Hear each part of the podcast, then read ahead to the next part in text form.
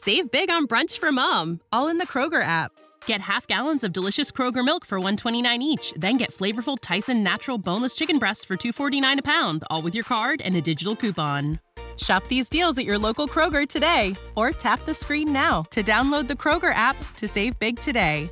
Kroger, fresh for everyone. Prices and product availability subject to change. Restrictions apply. See site for details.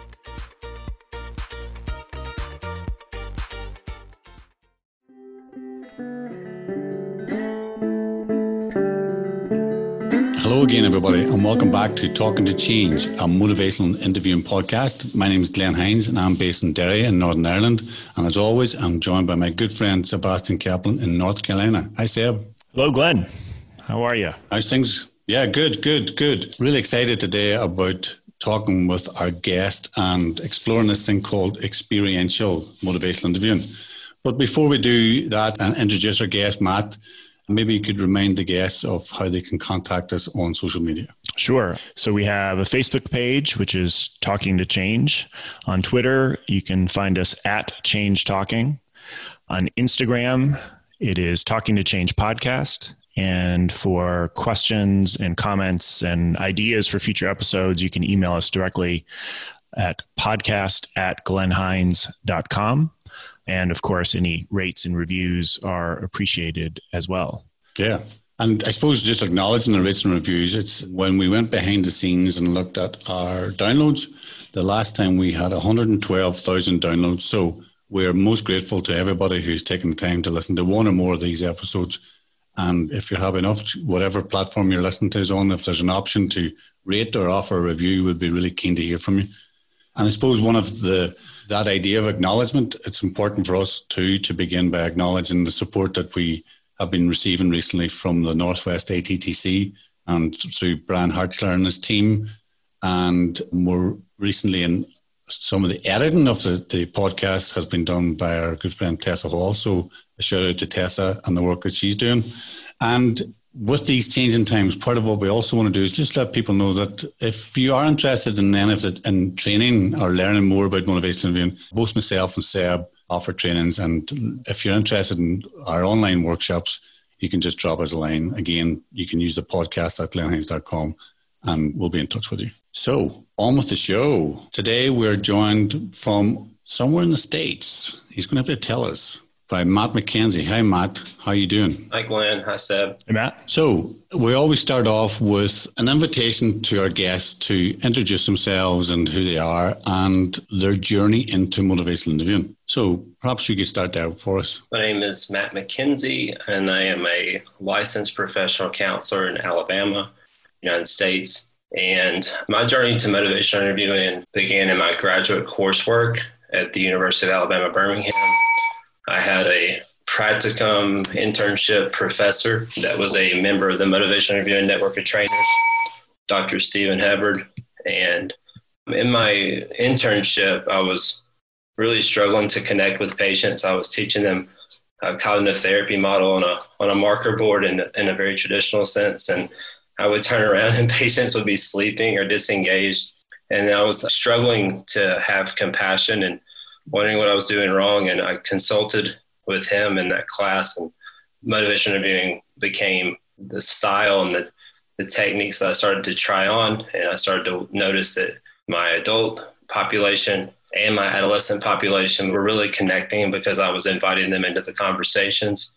I was reflecting the meaning of their experience and not trying so much to think that I could teach them how to be, but wondering more about who they already were since that time, I've been using MI effectively in mental health treatment for the last seven years, and I'm a member of the, of the same organization, MINT, and I've been a member the last two years, and it's excited me to now see how to combine the the intent and the techniques of motivational interviewing with experiential models. You know we've been doing this for a couple of years now and hearing people's stories and their kind of first steps into mi it just continues to be interesting regardless of the country or the region of the us you, you being in the deep south. I think our first alabama native on the podcast i'm sure. But this this experience of those early moments in trying to help genuinely trying to help right? And and doing what you thought was what you were supposed to do. And it seems like or it sounded like from your description being more instructive perhaps and telling people how to be. And then after hearing about mi and getting some mentorship and guidance there it, it shifted from telling them how to be to finding out who are these people in front of you and what are they there for and what are they all about as a as a way to to begin the work. Exactly. When i was coming into you know i had all the ambitions to help and i was working with mandated patients and adjudicated patients and in the ways that i was trying to help i think i was seeing the adverse outcomes i was seeing that i was really outfitting all the forces of maybe oppression or areas where they weren't successful before whether that be in a traditional classroom or, or somebody telling them in a courtroom how to be and what to do and what the consequences would be if they continue to think and behave this way. And it was not effective and I didn't feel good about it at the end of the night. You know, so I so I had having compassion fatigue for myself and for them. And I remember it being a key moment when I came into the counseling room with the same patients and just asking them like, what do you want to talk about today? you know, where, where do you want to go? If I could be a part of your journey, what, what would my role look like to you? And just those little bitty, you know, those little early moments of like seeing the engagement. And I also saw this with a site supervisor by the name of Joan Leary. And uh, I saw her practice of motivational interviewing and I felt very like I was missing something. I saw her get to with my patients the, and, and outcomes much more rapid engagement than I had ever had before. And so I was like, I was like, teach me your ways, you know. So that and it's made it more enjoyable. And now I feel like when we learn and and we're educating others on motivational interviewing, we're we're in many ways making the work more enjoyable. I don't have an agenda. I'm not trying to drive an outcome to you know think this way or notice these consequences. I'm just being with you and the, and you are the outcome. Using the person as a catalyst to change. And throughout that it's your sensitivity to yourself is very obvious that you're you were aware that your efforts to be helpful were resulting in something that was unfulfilling for you. And then this light lit up that you saw another way and your desire to be helpful was just invigorated and I suppose your humility to be able to say, look, show me what you're doing because whatever it is, it's working and I want to be able to do that too.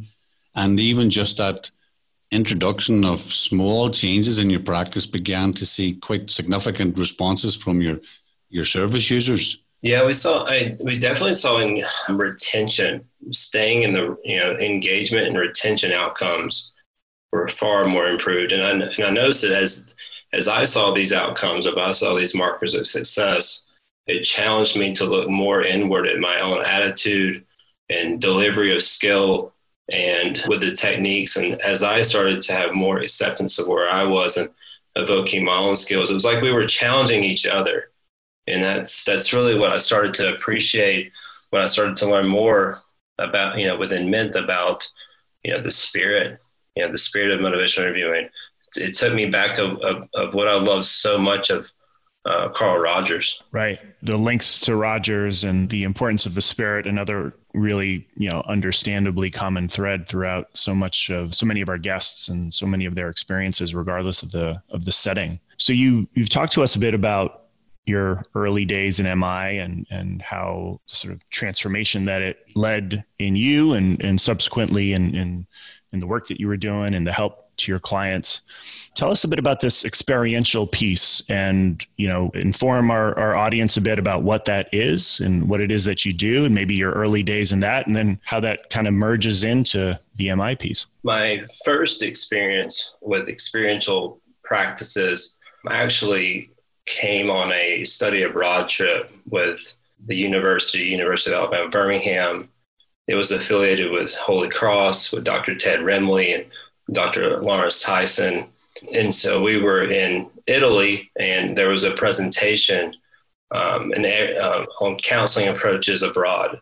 And almost every counseling approach had a, had a component of making us active with one another. And I learned a lot about being more of a, of a member in those activities, about how maybe I was overly competitive or I wanted to be perfect, or if I was a leader or a follower. And I started to notice that the style lowered a, any cognitive resistance or any levels of disengagement within the group because we were all playing. And we were you know playing by choice. We were challenging by choice. And so i became very excited with that when i came back to the states working with adolescents getting them more involved with one another. So trying things like sociometric testing we would break the group down into dyads and took focus off of me as having to talk to the whole room or uh, using adventure based methods. And so when I began to become employed as a addictions counselor at Bradford Health Services in Alabama, we were launching the first emerging adult program in Alabama for age 18 to 29.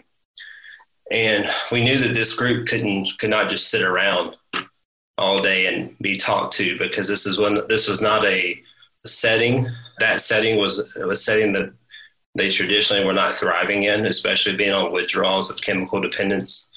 And so we would take them to ropes courses or have indoor activities for them. And the level of connection and interest and buy in that they were having was lowering the burnout that we were having. And so I became very excited to see how experiential was setting the scene for all the motivational interviewing conversation because we had created more of a rapid engagement.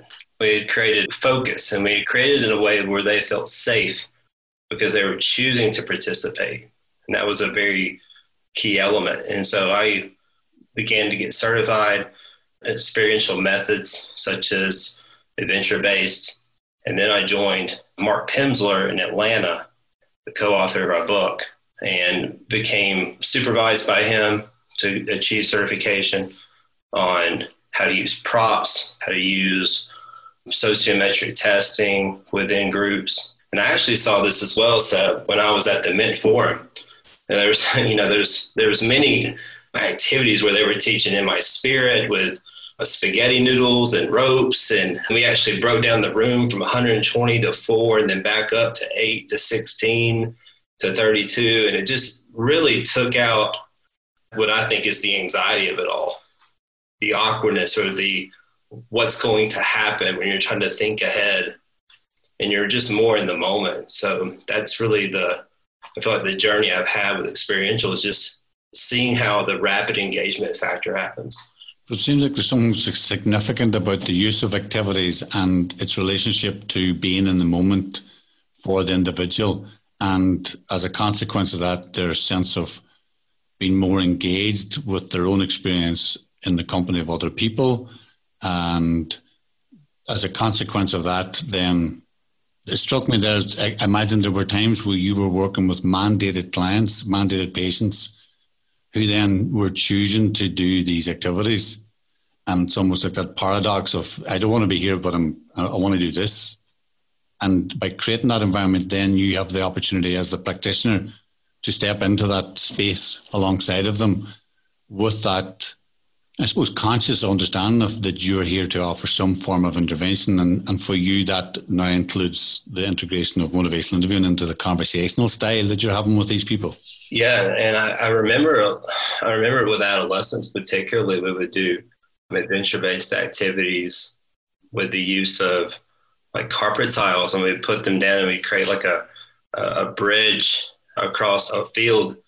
As many you know names of that activity but if they stepped off, that they lost contact with their support, they had to start over. And so the group started challenges the group. And it just it just made it to where I could ask open-ended questions. I could practice open-ended questions that were coming up for me as they were having insights that were coming up for them, and I could reflect.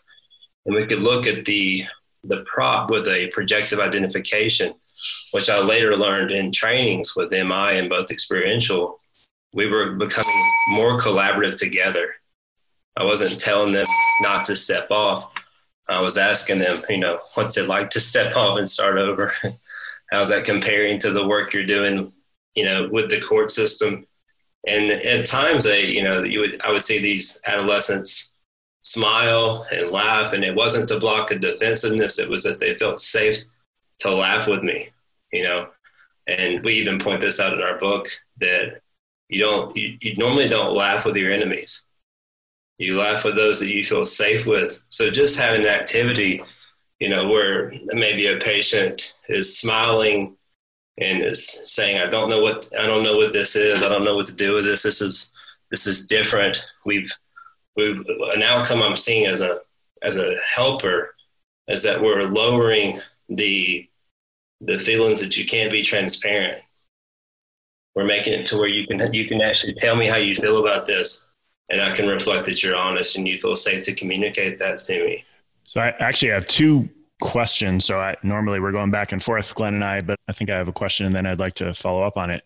And first of all, just wanted to acknowledge a friend and colleague, Richard Rutschman in Chicago, who um, looks, sounds like you know, Matt, someone I've known for many, many years. And the reason I'm bringing him up is he was my introduction to experiential activities and the sort of blending of MI and experiential work and adventure based ed- education. And one of the things that Richard used to say, which I've heard you talk about briefly already, is that, well, I'll back up a bit. Oftentimes we think of MI as a precursor to something else.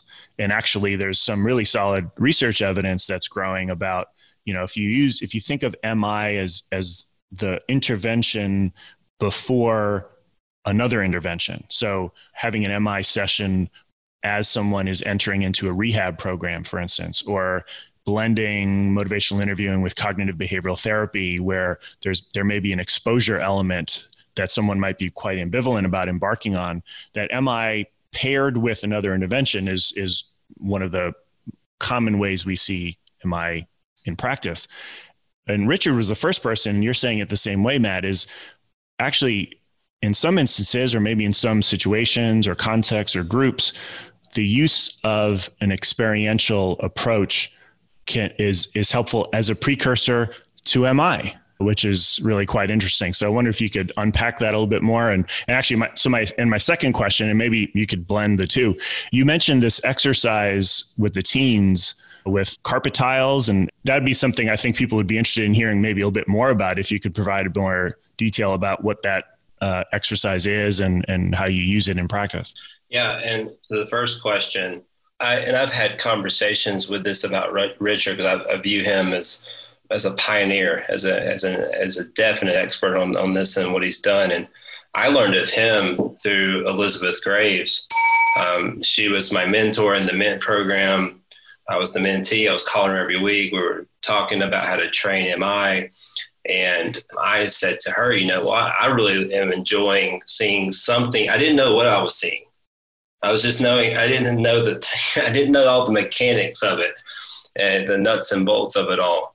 But I knew that it was working, you know. So I was I, I shared with Elizabeth that I was practicing learning affirmations by playing Jenga. And as they pulled them out, they had to give each other, everybody to give affirmations or open ended questions or reflections. And we were teaching MI this way. And she just lit up like a Christmas tree and said, You've got to talk to Richard Rutschman. And so that's where I've learned of Richard Rutschman's ideas that you can actually put the experiential instead of having MI with, MI with, MI with in our search histories, we can say experiential maybe with MI. And even the title of our book is not motivational interviewing with experiential. We decided to make it intentional that it's experiential motivational interviewing. Because often when we, in very time limited sessions, and in my anecdotal experience, the groups that we have are very open door. They're not they're not closed groups. You know, we're having patients are discharging or graduating as patients are returning or coming for the first time. And so no one really knows anybody, you know, and therapists often don't have the same group every day. They often are coming into a group maybe two times a week or three times a week. And so there's no instant rapid connection. And so this was a way and that Richard and I have talked about that gets that that engagement at a much quicker level because we don't have a lot of time. We're not normally having an hour long session. We're having, you know, a 30 minute session. And even then I've seen it as a corporate trainer that therapists are talking about, even the 30 minute session seems like a long time because there's a real struggle with connection. I, I don't know if that's because of social devices and stuff like that. Like we're becoming more disconnected and it's hard to have a have a conversation. And so experiential seems to be the the vehicle that can really drive and put into gear what we want to do with motivational interviewing, perhaps. Yeah, great. And that's again very similar to what Richard has said, and um, it's just an interesting thought that because we often think of MI as well, it's it's how we engage. It's all about empathy and understanding and partnership, but you know we might be more ready than a client is to engage in that, and certainly if we're in a group context, I mean, you know, the need for the group members to engage with each other would be important and that's where experiential comes in. And uh, so you talked about this exercise with carpet tiles and people the participants stepping on and off and uh, tell us a little bit more about that. Yeah so like uh, many i know many kids know like the game the floor is lava. And so if you if you touch the lava you know if we say the floor is lava you have to get off the floor. And so we we just we set a distance with two lines and one, they're both safe zones. Everything in between that is lava, you know, with with quotations. And um, we give each participant a piece of a carpet tile. This could also be a, a block of wood or whatever, whatever object you want. I think when I was in grad school, I used rubber placemats, you know, because I just didn't have a lot of resources each person gets a, a, prop and they have they describe what that prop means to them if that prop was their resource or their strength. And then the group has to work together to get not only all the members across the, the pit of lava but they also have to not lose their supports. And there's a lot of fun spins on that that if they did lose their supports then they have to go back. And that's a conversation about change being constant and, you, and change becomes harder if we forget what got us there in the first place. If the if there's ever a, a body part of a hand or a foot that comes off of the the prop, then they lose the prop to the point where the group can storm and decide to start over and with all their props back in their hand, or they can start dealing with their own consequences. But it's ultimately up to them and how they want to solve it you know you don't it's it's not a trap it's just here's the rules and let's see how you play. And then as they're they are um, engaging with one another you get to see their natural characteristics of who they are. So we're evoking who they already are. And we're seeing the skills mi related skills showing up in the activities. So there's reflections. You know i noticed that you've taken on the leader role. Where else in your life you know should that show up you know, so there's a lot of evocation and feedback, which is, you know, as many of your guests have talked about before, is just so important in motivational interviewing. So, in many ways, it just strikes me that the, the activities themselves can act as a, almost like a, a metaphor for life circumstances. And that by playing these games or setting up these challenges, as you say, that the, indiv- the nature of the individual presents itself naturally. And where the skillfulness comes in from the practitioner's perspective is to be able to notice and pay attention to that and how, and how that then is offered back using reflections and affirmations. But also, it sounds like there's lots of opportunities then for teaching moments, those psychoeducation moments, where you're even just exploring that idea of, you know, change can be difficult and, you know, working in groups can be hard and sometimes people are pulling in different directions and just inviting people just to examine their experience left of centre and then relating back to their own lives and not just that evocation. So, in what ways does that then relate to your own experiences in your own life where perhaps you have lost the support of friends or you've lost the support of family or, or you've been thrown out of school or whatever else? What are your choices as you have here? What are your choices? So, I, I, I imagine that that can be, as you say, that just that, that opportunity to create a really safe or a differently safe experience because I'm, I'm, i guess that there might be times where I'm trying to imagine myself coming along to uh, some form of treatment, and the guy says, "Okay, we're going to start walk across this lava floor." And the nature of who I am, maybe you know, I'm a bit shy, or I, you know, I, I'm, I'm afraid of being exposed and vulnerable. So there's a different, I suppose, different challenges compared to sitting face to face doing traditional therapy. Yeah, and I think with traditional therapy, we often have a struggle when we do not feel like we know somebody well. We don't feel safe. The conditions aren't met for that kind of work that we really don't know how to say it in words. We can't express it into words.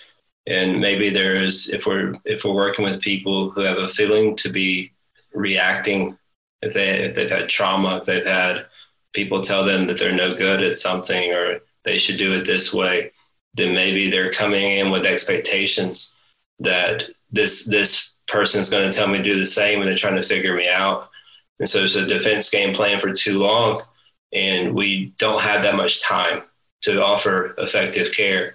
And so it really creates this experiential curative factor of element of surprise. You thought we were going to come in and talk about your deficits, but I want to play this for lava game with you and I want to see who you are. And then I think that maybe there's there's a we talk often about the acceptance, the the spirit components of MI acceptance, collaboration, evocation. We, we talk about this as as one way, I think sometimes is maybe the helper having acceptance, but maybe these activities are creating the patience to have acceptance of me and invite me in. So the idea of the the spirit as a as a two way street, maybe. You know, how can yeah, I suppose if you think about it, I mean a partnership isn't one way. It is it is two people theoretically, or or maybe more, depending on the context of of the kind of relationship that that would define. Yeah, so you're really searching for maybe in, in the way you're describing it i don't know i suppose the purest form of partnership than that we've come across in, in our discussions you know where it's it's it's not just us to them as the provider even that word right? Provide. Well we are providing this service or we are helping. Like it's it's much more of an active role but you're you really seem to be embodying a, truly active bi-directional relationship there.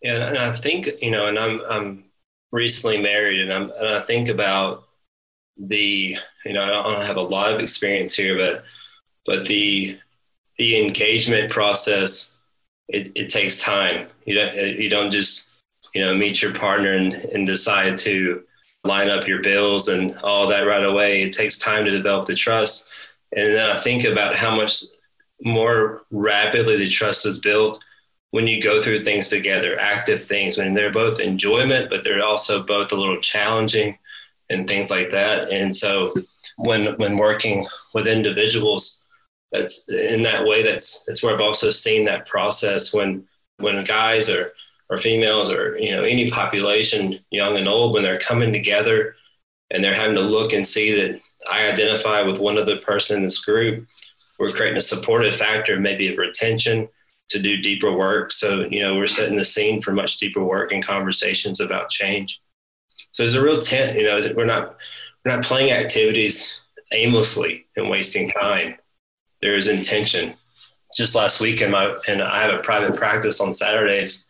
Met six new members of a group that had twelve, and we took a. Uh, they're all coming in with their books, you know, thinking that we're gonna, you know, we're gonna open up a book, write down some skills, and be on with it.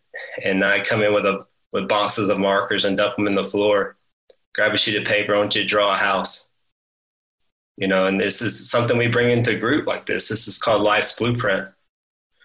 So they brought they draw a house that has a roof, that has walls, has windows, has doors, has a has a lawn, has lights, has a chimney, and that this playful side is coming out. You know, it's inner child this this time where you weren't as maybe defensive or overthinking it, but that you were just being a natural self and you were you know curious about what your neighbor was drawing or you were you know trying to find the right color that fits you your subconscious state or something you knew from a prior time then we go to the evocation we flip it over and we say well, you know that chimney that you drew what what helps you blow off steam those windows you drew who sees you what, how would you let someone see you? What would you let them know about you? That door you drew, who, who do you need to keep out? You know, that lawn that you drew, what do you want your legacy to be? You know, the, what, what lights you up? You know, so what, what holds you up?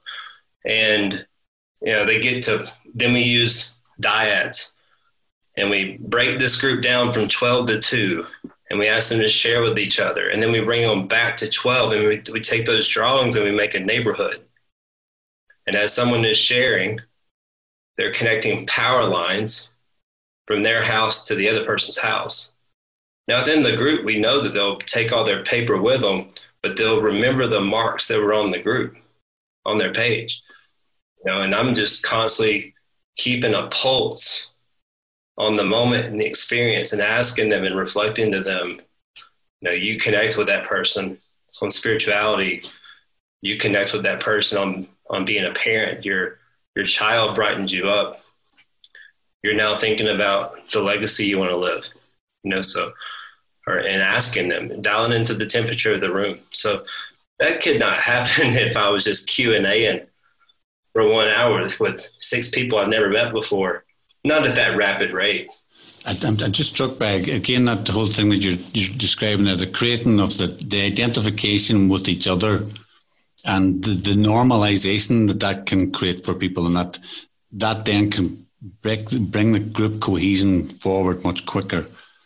And I'm also struck by that your use of the evocation. What does this chimney mean to you? How do you blow off steam?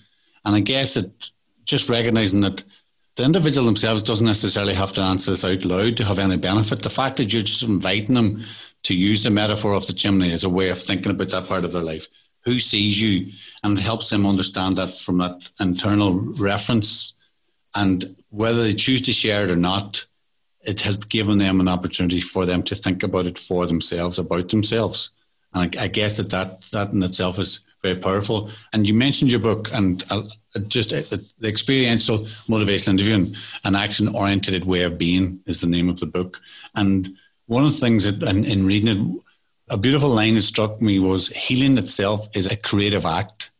And it sounds like creativity is so much of what you're doing in your work, Matt. And I'm just wondering, can you expand on that, that, that notion of healing as a creative act? Yeah, so I think when we're when we're faced with challenges, we to to experience healing, we have to find out how to creatively tap into all the things that will help us get out of this that we didn't think that we we had in us. We didn't something taught us that we didn't we don't we no longer possess a strength or that we see ourselves as flawed. So having to creatively tap into that is something I know I even do in my personal work. I you know I had a childhood stroke as a kid. I've ran marathons. I currently train jujitsu with George Webby at Lionheart Academy. And there's always a creative way to find what's the like one or two things that you can do to give yourself in the best position. And so in the in the activity portion, I think the activities give us the way of being, and motivation interviewing gives us the way of communicating the, how they're being, and we get to merge those together and, with a creative force instead of directing the play, we're creating we're letting them create the play. And so like with like an activity to make connections such as step in, step out, we're in a circle because we don't want to create division with lines, having people sit in rows. So we're always in a circle with a unity. And we ask them to step in if they connect with a theme. So step in if you feel welcome to the group. Step out. And we do several of these in the sequencing effect, which is very creative, right? So we see sequencing and television shows, right? So you get a little bit of heavy stuff and then you get some light stuff and then you get some heavy stuff. Then the show's over and you get a preview. So it's always sequencing our mind, right? So that we don't have cognitive overload or emotion. You know, we can regulate the emotion. And so we, we turn that over then to the patients and ask them, well, you know, you, you, you bring something to this now and ask people to step in if they connect. And so we, we're creating the, we use the acceptance and we use the collaboration that I'm not going to tell you what to do this whole group. I don't know what the outcome will be. I think it's very creative when I don't know what the outcome will be. you know, because then I have to be creative. If it goes, if if the water travels a different path, I have to be very creative with that in my reflections, in my questions.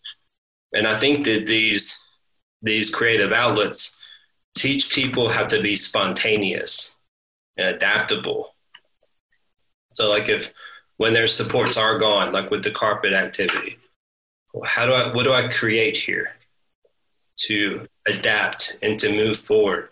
And that, that's really, I think that really lines up with the forward way of thinking of honoring the patients, which is evocation. So I really think that that really lines up with all of what MI is doing. I think experiential do it. I think they have overlap, not just for as a clinician to patients, but I think when we're training and teaching motivational interviewing with activities, we challenge the helper to be more creative in their delivery of skills, their metaphoric reflections. So I think that all of we just we grow, we keep evolving. We don't look at MI as as it's as it's done, it's the best it'll ever be. We look at how to create it and evolve it and to fit all these different fields. Yeah, just the word creative and just thinking about how we normally think of it is, you know, you have a, a block of clay or a blank canvas and it there's something that happens when someone is creative with that and it turns it into something else. Still, its elements are intact. It's still clay. It's just a different shape than it was originally, or there's now color on this canvas. It's still a canvas, however.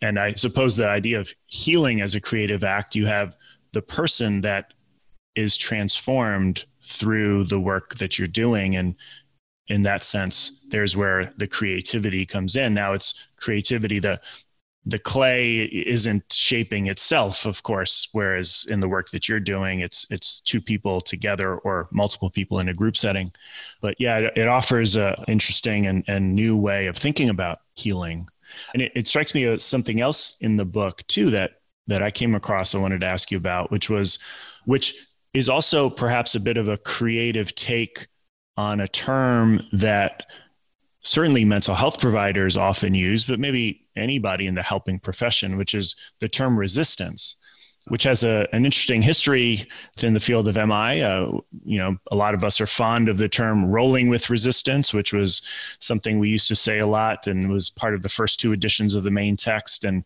but Miller and Rollnick have since deviated away from the concept of resistance because of some of the negative connotations that it fosters in our thinking about clients. And you actually had quite a, shall I say, I would say extreme take on the on the idea of resistance. So in, in your book. So I wonder if you could talk a bit about that. So one of the ways I think that we, like you said, we've looked at resistance is if if we're trying to support this person who's not seeing the consequences and the negative effects of certain behavior, then we think that they just don't want to get better and and that their pushback is just that they are resisting support. And so we have, you know, traditionally said that they don't want to get better.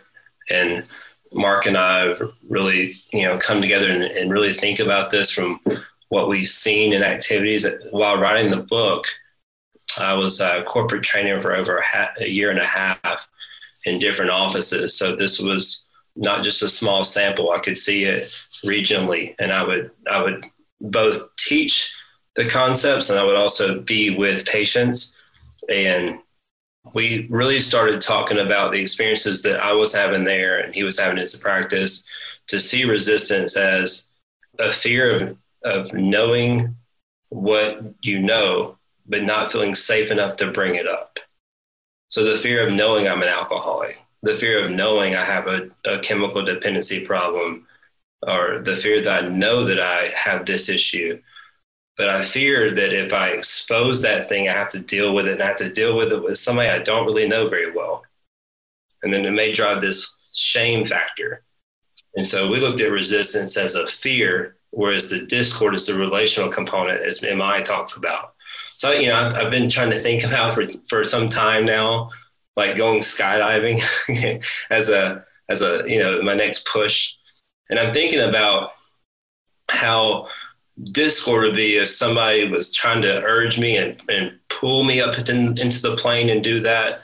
But resistance is that that that uh, the the thing about signing up but not trusting air because I trust the ground, you know. So that I'm I'm having this internal visceral reaction and I'm feeling it in my body. I'm feeling this body temperature. I'm feeling this this queasiness in my stomach about it all. I know that I want to jump, but I haven't challenged it. So I'm having this ambivalence because of the resistance, the fear state. And so we, we really hypothesize that perhaps having these activities can lower the fear state. Yeah, so, so again, it's about changing the, envi- the, the expected environment in itself can create a new environment where I've prepared myself to resist or prepared myself to defend myself against a therapist who's going to come at me and try and get me to admit that i am one thing or another. And here he is having me play Jenga. And in that conversation, this is a new environment I am not prepared for. And there's a, what's the word I'm thinking of? It's almost like the, the, the moment becomes malleable much more than the, the expected one. And then that, that, that then creates the opportunity for you as the practitioner to use that malleability to introduce a supportive, compassionate, understanding experience, which then softens the client's fears of you and increases the likelihood of them beginning to think, well, maybe I could explore this with this person in a way that won't shame me or frighten me.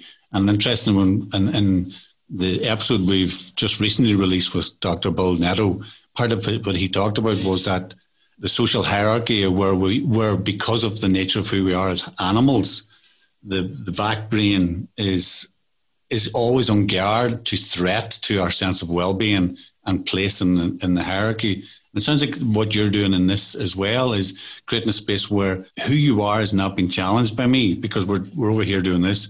And while we're doing this, I'm being curious and interested in you. And again, in, in the book, you describe using creating a new social dynamic in that relationship. And I can understand what you're describing is, is that, look, we recognize, by recognizing resistance as this, then in inverted commas, the responsibility we has we have as practitioners to respond to that understanding by doing something different to create a new opportunity for the client. I'm just wondering what other ways are you what other ways you see yourself doing that to lower the resistance and increase the engagement? I like to with the experiential style and with the MI, knowing I have the MI skills in my pocket per se. I like to acknowledge the perceived threat and then work with it you know if i if i had you guys in an activity and i said oh, you know let's let's do this and and glenn you, you're participating but seb says i don't want to i'm going to look to seb and say you hold your boundaries. I'm going to reflect it. You hold your i'm going to validate it. You hold your boundaries. And then i'm going to ask seb maybe at some point in the sequence where else could you hold those boundaries? Or what's it like with me to hold boundaries? What's it like to say your boundaries and know that I respect it? And so that's, I think that's something that we, that I've learned and grown in with this, with this approach rather than saying, okay, now for the rest of the treatment, I'm going to dodge this individual subconsciously because I don't want to, I don't want to upset them. and, and then I end up doing no effective work instead reporting into my you know, my supervisor, and my treatment notes that they have resistance. But I've never, I've never taken archaeological dig on, you know, and trying to help the person unravel what created the resistance or what's going on with the individual. So the resistance itself is purposeful at some level. And again, along that in the chapter, chapter four on creativity and spontaneity, what struck me was your encouragement for the, the reader who is the practitioner. It's almost like you're, you're encouraging us to recognize the importance of of our attunement to our own experience in that situation as a way of helping us to understand the client and what it is they may need from us. And the way you just described it there, to recognize it when Seb says, I don't want to do this, that you recognize his need to keep himself safe without you feeling threatened by that. And then to respond to that in a really supportive and compassionate way while staying flexible to see the opportunity that may arise later in the conversation for you to support Seb, think about things from that perspective, or even to go, okay, I'm prepared to change my boundaries now and become a participant in a different way. Yeah, and I, and I think I've seen it both as a clinician and as a trainer of the concepts we're discussing. As much as I feel dialed in and, and educated and versed on it, I have found myself going before a group and having resistance. Like, I don't know if I want to do this. I don't know these people. It's it's uh, the roster on the on the on the door says, you know, over a hundred people, and like I'm having resistance. I'm having resistance. It's like I love this, but I don't know if I want to do this. You know, I'm so glad that MI and experiential let us look inward in order to look outward. You know, knowing that like I'm having a hard time accepting myself. I'm having, I'm not giving myself compassion. I'm not looking at my strengths that I possess. So being able to recognize that I too do this, right? So when I'm in a session, I'm not looking, I'm trying not to look at the person and saying, well, you're a patient and you obviously have resistance and that's not okay. You need to get along with it. Instead, having this approach of, this is interesting. Like this is, this needs to be explored together. We need to explore this together because maybe your resistance could ultimately lead to your healing. Seeing that maybe you can push through and create a tolerance and and uh, and create and adapt. Yeah, I, I feel like I'm hearing a, a few important lessons there. One is the idea of curiosity and how, if that is something that a, one of our listeners values, or if a provider values, that when we make definitive statements about the other person, like they are resistant, or my own personal non favorite is they are manipulative. It just kind of ends the exploration of what's happening for the other person. It, it's such a conclusion and of course, since we're the providers, then we're the experts, right? So then we must know. And it just further ends any discussion or conversation, perhaps, unless it's about how to validate my view on whether you're resistant or, or manipulative. So, you know, just the idea that you would take somebody's quote unquote resistance to participate in an exercise and, in a way, validate and even support it, encourage it, even and even go so far as to say, where else are you setting boundaries in your life? I mean, it's just a complete shift in how we would often respond. I guess another way I'm thinking about it too is we have these terms, at least in the healthcare field, of patient centeredness, right? Obviously, its origins in Carl Rogers, not surprising when he developed client centered counseling. But you know, I feel like patient centeredness if you ask 100 providers if they're patient centered, 100 of them are going to say yes, because who in their right mind is going to say, no, I'm actually not patient centered? So, but I, I, think if you were to ask them, what does that mean? Or how do you do that? It's probably a bit harder to tease out even for themselves like all right what do i actually do that's patient centered and and some might have a misconception that it's you know the people that might are that might be uncomfortable with it might feel like you're just doing whatever the patient wants you to do, which is a misconception, right? But to take the idea of resistance and view it as what you know and and and sort of being curious about their fears and change as opposed to them resisting me really because then then it becomes about me or the treatment that they need but they don't know that they need and all that I mean, that seems like truly a patient centered way of thinking and, and a, a, way of thinking that would then lead to patient centeredness as an action and could certainly guide conversation from there. Yeah, and I, I, I really, to add to what you're saying, I, I love that that's where we've gone with MI with compassion. You know, acknowledging that compassion is not an emotion; it's it's that choice to understand and look and filter through these characteristics and to find the one thing that you're doing the best with that you can at this time. Like the best you can do right now is to hold a boundary and show me that you can hold a boundary. You know, like that is the best you can do with that. And then I take on the posture of I want to I want to help with that. I want to I want to understand that. You know, and I've I've even gone as far as in activities to think of it you know, of asking maybe the individual, you know, what concerns you the most about if you open up? What concerns you the most if you don't open up? You know, what can, you know, how long, how tight is this wall? Using the metaphors again, you know, the, the projective identification. Because then I'm not really talking about you, I'm talking about the wall. You know, how many bricks are in this wall? is this wall made of steel? You know, what it like really exploring the wall. And I think, and I've seen it happen until when I do that, the individuals come down off the wall and they're like, you know what, I do want to take a brick out of the wall. You know, so what might you do to do that? And I think it, it takes us more from just maybe, maybe we're getting from patient centeredness into present centeredness, just being like really dialed into this moment. You know, perhaps as something we're seeing this when they're stuck, maybe even having the group respond. I mean, we can test You know, with the activities we can test, we can do activities as sociometric hands in the book. You know, we're, we're in the circle and we can say, you know, if you feel comfortable with this, placing a hand on the shoulder of the person or standing near the person if it if a hand is not okay, stand or place a hand on the shoulder of an individual that you would like to support more. And we see these constellations form around that individual. And, and there's no words, it's just movement. So, no, I didn't have to have somebody talk at me, is what the person can convey. You know, no one's saying anything to me. I just got to see it.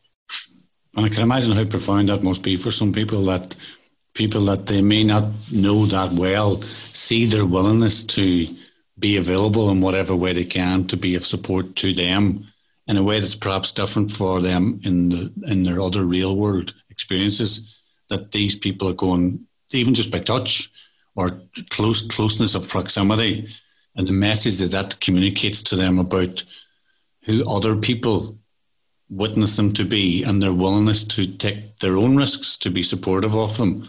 And you, you mentioned Rogers, and what strikes me is, is you know, when, when we listen to what Rogers says about empathy, is that he talks about the, the, the practitioners having enough security within themselves to be able to recognize when they step into a client or a patient's world and to remain aware of their own themselves while being in that world. And it sounds like that's an awful lot of what you're doing there for you to be able to be this creative in the moment, to be able to be responsive to what could be called resistance or difficulties or problems, and just to stay present with an open mind, an open heart, and a kindness towards just the, even the way you reframe what could be called difficulties in a way to just be curious, recognizing this is how they this is how they've got this far without me. Yes without me yeah yeah. Yeah yeah yeah. And i and i think that that's something you're really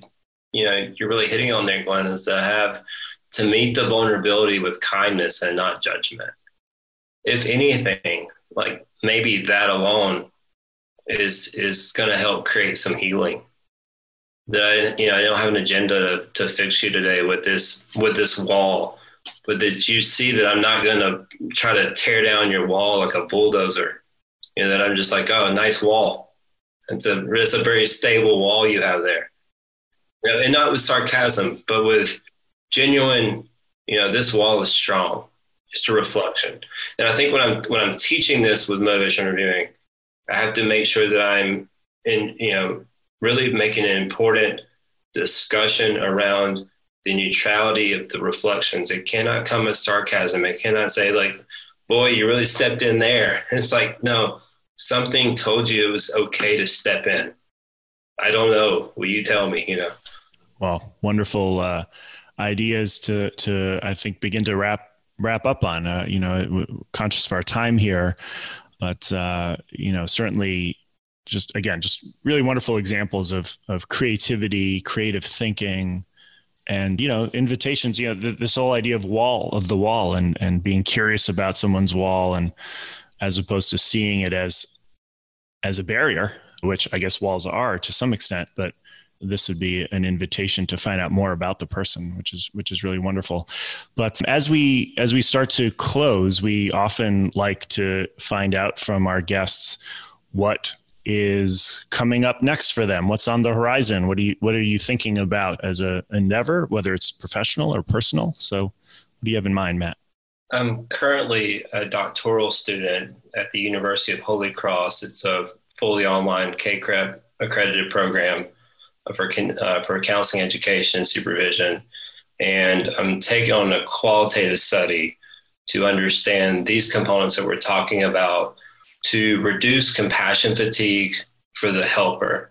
My my interest is to see that if we are doing, you know, motivational interviewing and experiential modalities, that perhaps we're creating this this flexibility in the moment as a helper, this curiosity, and this may this could reduce this committee in the head that I'm not I'm not doing things well and I have low self efficacy or or that judgment of this person has resistance. So maybe we're lowering compassion fatigue and really separating compassion to fatigue from from burnout and really looking at, you know, this is not really about the task of the day, having limited hours or the, the amount of people in a group, because I know I've seen in my own, you know, practice settings, these methods can work whether you have 10 in a group or you have, I've had as much as, you know, I've had as much as 50 college kids in the Greek system in a group. And it's if I have a big enough prop,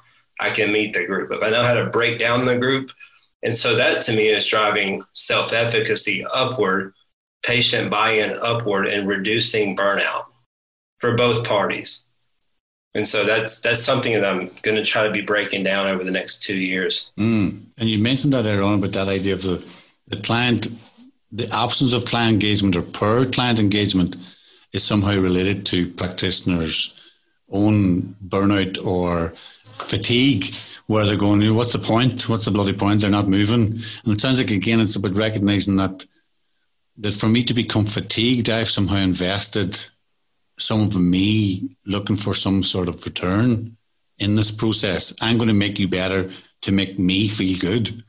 And it sounds like part of what we're exploring here is what if we didn't invest in ourselves, off ourselves to look for a return, which, and that's what you've been talking about the whole session, which is what if I simply practice being curious witnessing who this person is, witnessing what could be traditionally called called difficult behavior as resourceful behavior from the client's perspective, and that, as you described at the very beginning, once you stop trying to fix people and started to be curious about who they were in that moment, your life improved, your experience of it, you started to enjoy what you're doing, and and I'm wondering, what, if anything, uh, have you been discovering early on in your research about?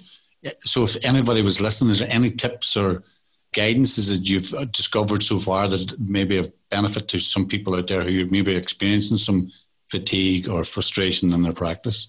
The current thing I'm learning is that compassion fatigue is high when there is a negative view of the patient and then there is a negative view also of yourself and the skill. So consider you know, I, I know I went to, you know, seven years, you know, undergrad and graduate school. Then you have so many licensure hours to get, and then just to get the just to get your foot in the door.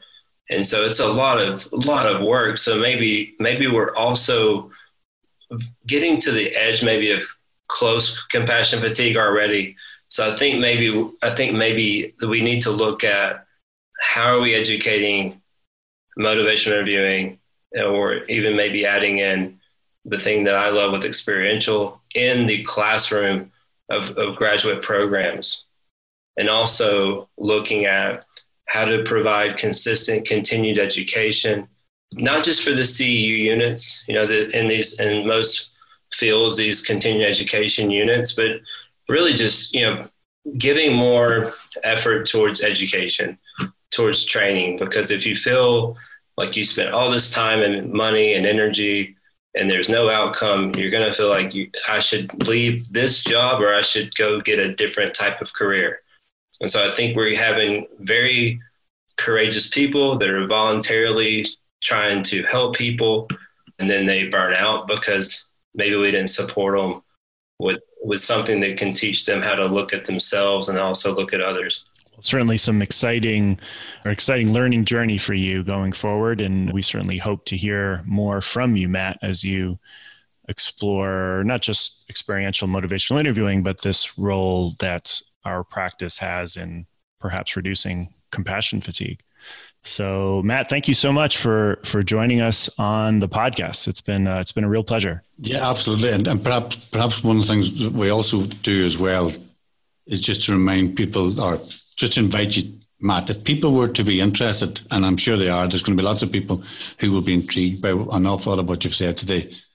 If you're happy enough for people who are listening to the podcast to contact you, would that be okay? And if it is, how do they go about doing that? Yes. Um, so I have we have a web page to do any kind of uh, follow up. It's McKenzie Strategies, and McKenzie is M C K E N Z I E. There's often a curiosity of how to spell that word, that name. So McKenziestrategies.com. And then the email would be McKenzie at McKenziestrategies.com.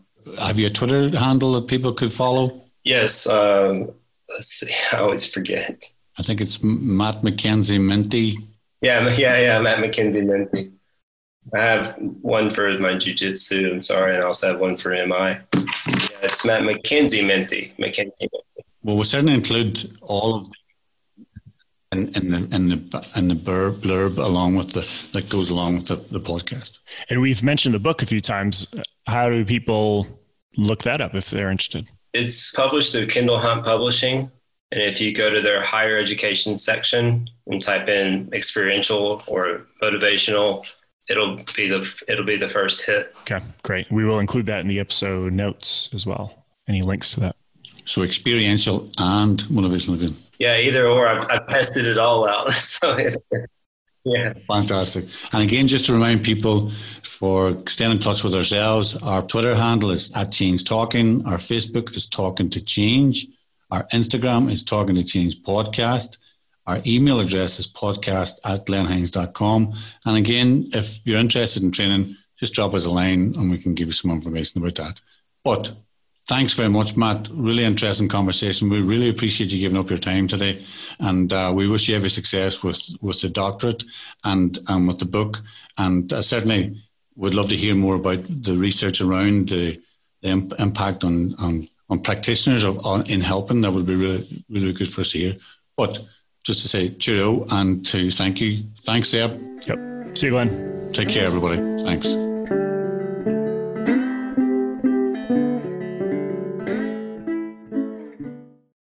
Save big on brunch for mom, all in the Kroger app.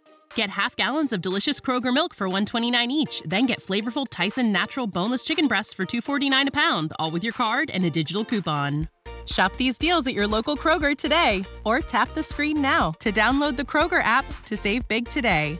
Kroger, fresh for everyone. Prices and product availability subject to change. Restrictions apply. See site for details.